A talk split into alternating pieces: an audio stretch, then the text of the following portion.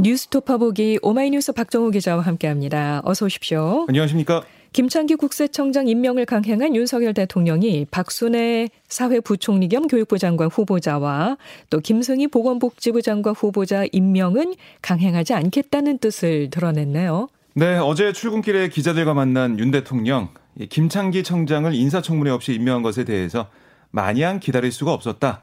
다른 국무위원들은 국회가 정상화될 때까지 원구성이 될 때까지 차분하게 기다리려고 하는데 세정 업무를 그대로 방치할 수가 없어서 부득이하게 인사를 했다라고 설명을 했고요. 아, 다만 이제 박 후보자와 김 후보자 임명은 좀 숨고르기를 하는 모습입니다.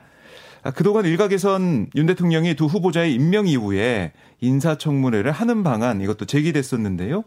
아, 국회 원구성 협상이 장기화하면서 입법부 공백 사태가 있기 때문에 뭐 그런 방법도 뭐 일각에서는 얘기를 한 것 같아요. 네. 하지만 어제 윤 대통령의 발언 이런 시나리오를 고려하지 않고 있다는 의중을 내비친 겁니다. 특히 두 후보자의 부정적 여론도 고려한 것으로 보이는데요. 박순애 후보자는 음주운전 전력, 김승희 후보자는 정치자금 유용 등의 의혹에 휩싸인 상태입니다. 사실 여당 측에서도 임명 불가론이 나올 정도로 어떻게 보면 임명에 따른 여론의 부담이 큰 상황이거든요. 네네. 윤 대통령 일단 이제 국회 상황을 좀 더 지켜볼 것 같습니다. 그런데 여야는 네탓 공방을 벌이면서 후반기 원구성 지연 책임을 서로에게 지금 떠넘기고 있는 모습이잖아요. 네, 그러니까 지난달 29일 전반기 회기 종료 이후에 국회 의장단도 상임위원회도 구성하지 못한 상태가 오늘로 17일째가 됐는데요. 여야는 어제도 기존 주장을 되풀이했습니다. 국민의힘은 지난해 여야가 합의한 대로 원내 일당인 민주당이 국회의장을 가져간다면 법사위원장은 국민의힘의 몫이다. 이 점을 연일 강조하면서 물러서지 않겠다 이런 모습인데요. 권성동 원내대표는 그러니까 지난해 국회법 개정을 통해서 법사위 심사 기한과 범위를 한 차례 축소했지 않냐. 더 축소하자는 거 이건 사실상 견제와 균형 기능을 없애겠다는 거다. 차라리 법사위를 없애자는 말이 솔직해 보인다. 이렇게 주장을 했고요. 민주당은 민주당이 법사위원장 자리를 가져오거나 국회 내 상원 역할을 하는 법사위의 권한을 대폭 축소해야 한다. 이렇게 거듭 주장하고 있습니다. 예, 박홍구 원내대표 말 들어보면 아니 전직 원내대표 간 합의 그동안 상원처럼 월권을 행사해온 법사위의 기능을 정상화하라는 게 전제였다. 그 전제가 된 여야의 약속이 아직 지켜지지 않고 있다라고 지적을 했는데요. 이렇게 여야가 아, 평행선을 달리고 있어서요. 국회 공백 당분간 이어질 것으로 보입니다. 네. 여기다가 민주당에서 행정부 시행령에 제동을 거는 법안이 발의돼서 전국이 더욱 복잡해질 조짐을 보이고 있네요. 네, 민주당 조홍천 의원이 대표 발의한 국회법 개정안 행정기관의 시행령과 시행규칙이 법 취지에 맞지 않는다고 판단될 경우에는 소관 상임위가 수정 변경을 요청할 수 있다. 뭐 이런 취지의 내용인데요. 네. 윤 대통령이 최측근인 한동훈 법무부 장관을 인선하고 법무부 시행령을 바꿔서 산하의 인사정보관리단 이거를 만들자 좀 맞불을 놨다 아, 이런 해석이 나오고 있습니다. 네. 그러니까 이 개정안이 통과가 되면 윤석열 정부가 시행령을 바꿔서 검찰 수사권을 넓히려고 하거나 인사 관련 권한을 늘리려고 할 때 관련 상임위가 제동을 걸 수 있는 그런 상황이 되거든요. 네.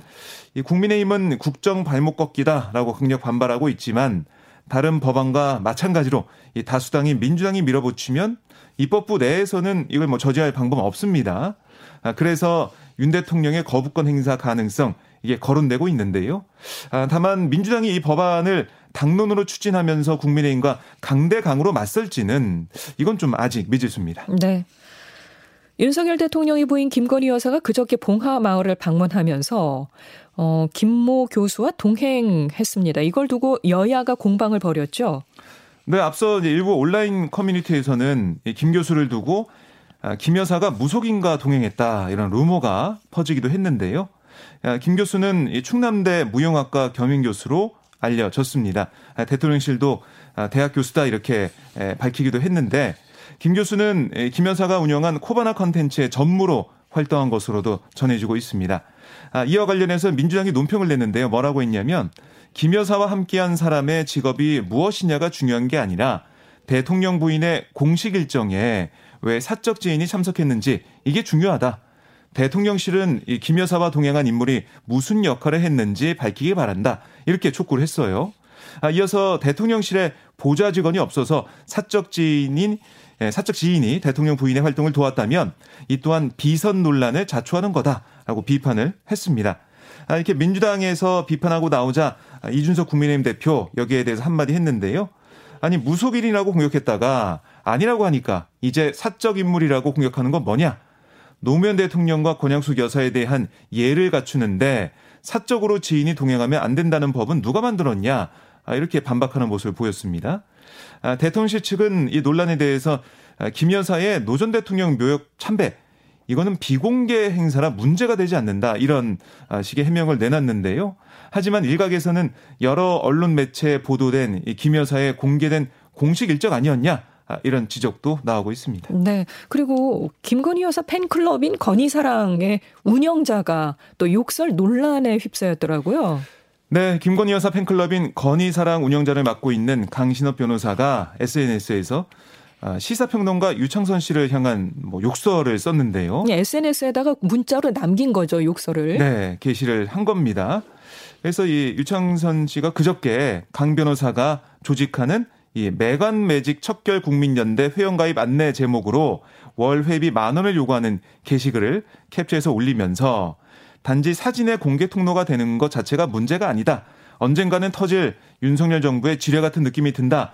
이렇게 적자 강 변호사가 원색적인 비난과 욕설과 함께 강신업 변호사가 코 묻은 돈이나 탐낼 사람으로 보이더냐 뭐 이런 내용이 담긴 글을 잇따라 올린 겁니다. 네. 그러니까 강 변호사는 이 팬클럽을 운영하면서 김 여사 사진을 올리고 있는데요.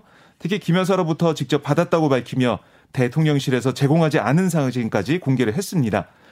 이 두 사람의 공방을 지켜본 진중권 전 통영대 교수도 한마디 했는데 아, 김건희 여사님 이분 정리하세요. 더 큰 사고 치기 전에 뭐 이렇게 페이스북에 적기도 했습니다. 아, 그런데 이 강신업 변호사가 유창선 씨가 결성하려는 단체의 명예를 훼손했다면서 강경 대응을 예고했다가 어제 오후 돌연 유 씨에게 사과를 했는데요. 네. 뭐 이 관련 욕설이 담긴 게시글은 그 전에 다 지웠습니다. 네. 아, 이번 논란이 좀 이렇게 일단락될지는 좀 더 지켜봐야겠습니다. 네. 국민의힘 이준석 대표와 국민의당 대표를 지낸 안철수 의원이 당 지도부 구성 문제를 놓고 연일 공개 충돌하는 모습을 보이고 있습니다. 네, 안 의원은 대선 직후 국민의힘, 국민의당 합당 과정에서 국민의힘의 정점식 의원, 또 김윤 전 국민의당 서울시당 위원장 이 두 명을 최고위원으로 추천을 했어요. 하지만 이준석 대표가 공개적으로 반발하고 있는데요. 쟁점이 된 인사는 친윤으로 꼽히는 이 정전식 의원에 대한 부분입니다. 네. 그러니까 안 의원은 국민의당이 아닌 국민의힘 소속인 정 의원을 추천한 배경에 양당 간 화합의 의미가 있다. 이렇게 설명하고 있는데요. 하지만 뭐 속내는 윤 대통령의 검찰 선배인 정 의원을 통해서 윤 대통령과의 가교를 놓고 싶어 한다는 관측이 나오고 있어요. 아, 반면 이 대표는 애초 취지대로 국민의당 소속 인사를 추천해야 한다. 라고 계속 강조하고 있지만 또 속내를 보면 자신이 띄운 혁신위원회에 반발할 가능성이 큰 친윤계 인사가 추가로 최고위원이 되는 걸 꺼리는 게 아니냐 이런 해석이 또 나오고 있습니다. 네. 그래서 이번 신경전을 계기로 2016년 총선 당시 서울 노원병에서 맞붙는 것을 시작으로 이번 대선에서도 뭐 후보 단일화 전까지는 거친 비난을 주고받은 두 사람, 이 두 사람 간의 뿌리 깊은 이 구원이 재조명되고 있는데요. 그러니까 본격적인 당내 주도권 다툼의 전초전이 시작된 게 아니냐 이런 분석도 나오고 있습니다. 네. 이러면 이번 주에 출범할 국민의힘 혁신위원회가 다룰 의제를 둘러싸고 또 당내에서 감론을박도 벌어지고 있고요. 네, 그러니까 이게 최대 관심사가 내후년 총선에 영향을 미칠 공천 룰 이걸 의제로 포함할지 여부인데요. 네. 당내에서는 혁신위에서 공천개혁 문제를 다루는 건 당연하다. 아, 이런 찬성 의견과 총선이 1년 반 넘게 남았고 1년 뒤에 차기 지도부 선출이 예정된 상황에서 당내 분란만 키울 소지가 큰 이 공천 이슈를 굳이 손대야 하느냐 이런 반대 의견이 맞서고 있어요. 네. 특히 친윤 의원 의원 그룹에서는 이 대표가 자기 정치를 위해 혁신위를 활용하려는 거 아니냐 이런 좀 어떻게 보면 강한 의심의 눈초리까지 보이는 상황인데요. 배현진 최고위원이 어제 기자들과 만나서 뭐라고 했냐면 이 대표가 지난 일요일 자기 정치 제대로 보여주겠다라고 한 일성과 이 혁신위가 혼재되는 바람에 일부가 이 대표의 자기 정치를 혁신위를 통해 하려는 게 아니냐 이런 오해들이 있다라고 지적을 했고요. 아, 이준석 대표와 설전을 벌였던 정진석 의원도 당의 혁신과 변화를 반대할 사람이 누가 있겠냐. 어떤 혁신을 어떻게 구상하는지 모르지만 그 자체에 반대하는 입장은 아니다. 다만 혁신의 방향이나 내용들은 납득할 수 있는 혁신이어야 한다. 이렇게 지적을 했습니다. 네. 아, 이에 대해 이준석 대표는 혁신이가 이준석 사조직이다라는 비판에 대해서 뭐라고 했냐면 아니 공천 관리도 아니고 혁신위로 당을 장악하고 사당을 한다는 것은 어불성설이다라고 반박을 했는데요. 사실 이 공천이 제일 민감한 부분이거든요, 당에서는. 혁신의 공천 관련 활동 여부에 따라 국민의힘의 내홍이 불거질 가능성도 있어 보입니다. 당분간 또 이어지겠네요. 그렇습니다. 예. 혁신위를 둘러싼 여러 가지 얘기가 나올 것 같습니다. 그러네요. 어, 차기 당대표 선출을 앞둔 민주당의 심상치 않은 세대 교체론이 불고 있습니다. 네, 이게 당내 97그룹, 그러니까 90년대 학번, 70년대생, 여기에 속한 재선급 의원이 다음 총선 공천권을 쥐고 당의 근본적 쇄신을 주도해야 한다. 이런 목소리가 일각에서 나오는 분위기예요. 예. 그러니까 이 그동안 선거 내리 사면패한 위기 상황에서 새로운 가치로 무장한 차세대 주자가 당의 간판이 돼야 한다. 아, 이런 얘기인데요. 이 그 97그룹으로 거론되는 의원들이 있죠, 지금. 있습니다. 당내에서 보면 강병원, 뭐 강훈식, 박용진, 박주민, 전재수 의원이 97그룹 주요 주자로 거론되고 있는데요. 예. 아, 의원들은 앞으로도 자체 모임을 가질 계획이라서 자연스럽게 전대 출마와 관련한 내부 교통 정리가 되지 않겠느냐 이런 전망이 힘을 얻고 있습니다.